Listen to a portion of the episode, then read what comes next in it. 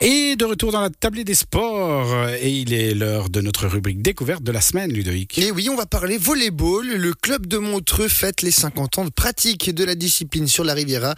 Pour l'occasion, un match amical entre le NUC, Neuchâtel et Chezeaux, deux formations de Liga féminine, se tient cet après-midi à la salle du Perrier à Clarence. Mais ce jubilé est aussi l'occasion de se replonger dans l'histoire de la discipline sur la Riviera avec l'actuel président du club montreusien, Daniel Nier. Le dirigeant vaudois a commencé par revenir sur son ressenti personnel par rapport à ce chiffre, 50 ans. Moi, ça m'évoque quelque chose de tout à fait impressionnant parce que 50 ans de volleyball, un demi-siècle, moi, j'ai même pas encore cet âge-là. Je suis fraîchement président, on va dire, de ce club depuis une année et demie.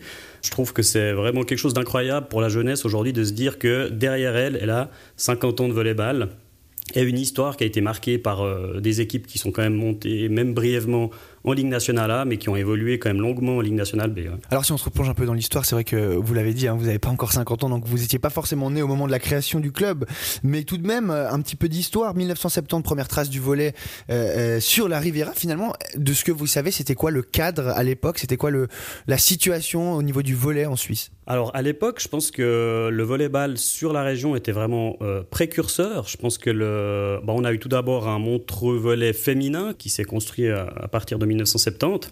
En parallèle de ça, en 72, on a le Montreux volet masculin qui a également pris sa place. Et je crois vraiment que le volet sur la Riviera est devenu une référence, même bien au-delà des frontières du, district, grâce ben, à des personnes qui étaient excessivement motivées à l'époque de faire évoluer ce sport. Et il y a également la Coupe des Nations qui a été euh, créée, euh, tout d'abord par le Montreux euh, féminin, mais qui s'est ensuite bien séparé et qui a voilà, donné naissance à la Volley Masters, qui est bien connue aujourd'hui et qui malheureusement n'existe plus. Mais voilà, à l'époque, c'était vraiment, je pense, le volleyball sur la Riviera, c'est vraiment une référence bien au-delà des frontières vaudoises. Vous l'avez dit, deux clubs distincts en 1970 et 1972.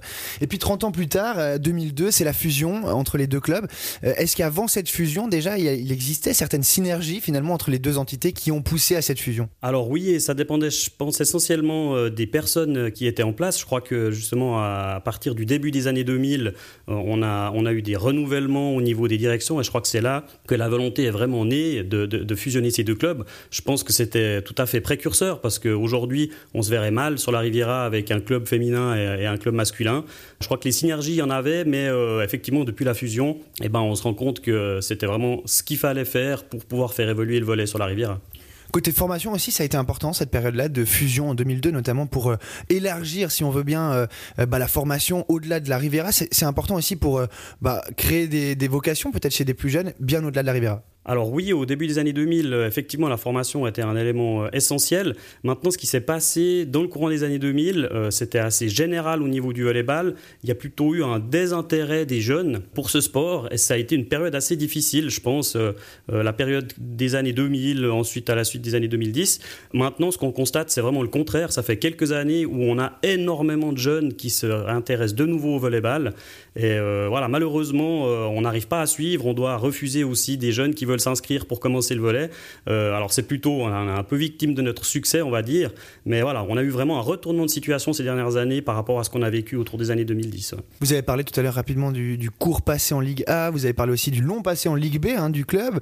Est-ce que c'est des ambitions qui sont toujours d'actualité? Parce que ça fait partie de l'ADN aussi du club. Hein, ça, le club a connu euh, des périodes et des saisons en Ligue nationale. Est-ce qu'il y a une ambition de retrouver ce niveau-là? Alors aujourd'hui, clairement, comme vous l'avez dit, on a une équipe euh, de filles qui évolue en deuxième ligue et une équipe de garçons en troisième ligue.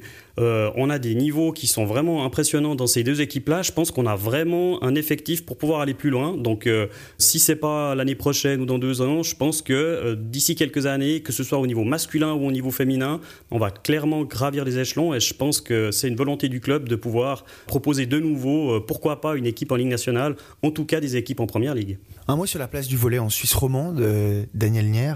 Peut-être sur ces clubs qui militent en Ligue 1, on en a quand même quelques-uns dans la région. On pense au NUC, on pense à Lausanne, on pense à Chezeaux, Genève aussi. Euh, il y a une place qui est importante du volet, euh, notamment en Suisse romande. Alors euh, oui, je pense effectivement que la place, elle est importante en Suisse romande. maintenant, c'est clair que le bassin des jeunes est, ce qu'il est. Pour pouvoir proposer des équipes à ce niveau-là, il faut avoir quand même des moyens. Quand on commence à travailler avec des ligues nationales, euh, on n'est plus du tout sur la même manière de travailler qu'avec des ligues régionales. Ça se professionnalise entre guillemets, on a besoin de sponsors, on a des budgets qui sont beaucoup plus importants. clairement, euh, le jour où le Montreux passera euh, une équipe en, Ligue nationale B, ça changera un tout petit peu la manière de gérer le club.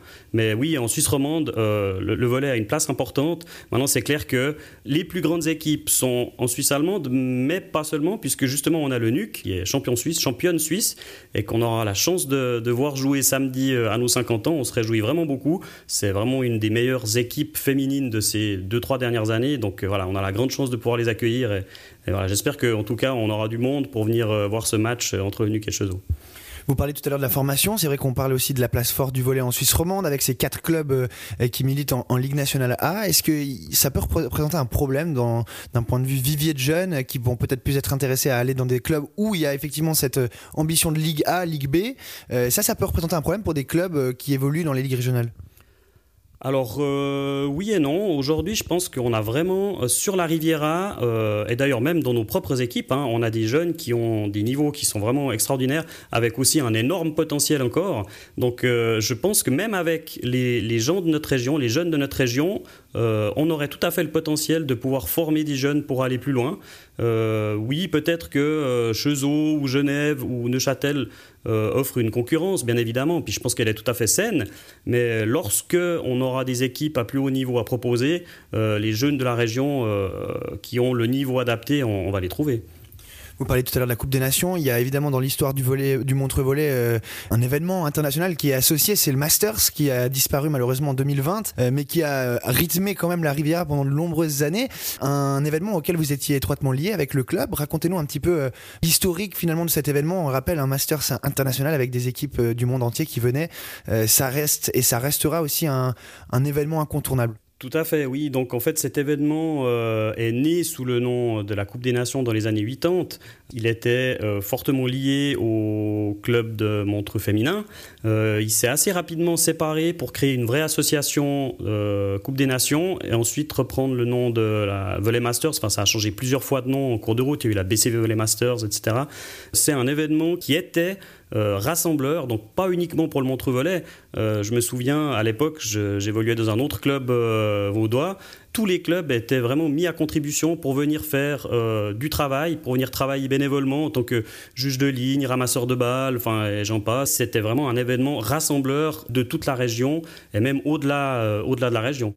Notez que vous pouvez retrouver en tout temps toutes les rubriques de cette table des sports en podcast sur notre site internet radiochablais.ch. On marque une nouvelle pause musicale et on se retrouve juste après pour la table ronde de la semaine.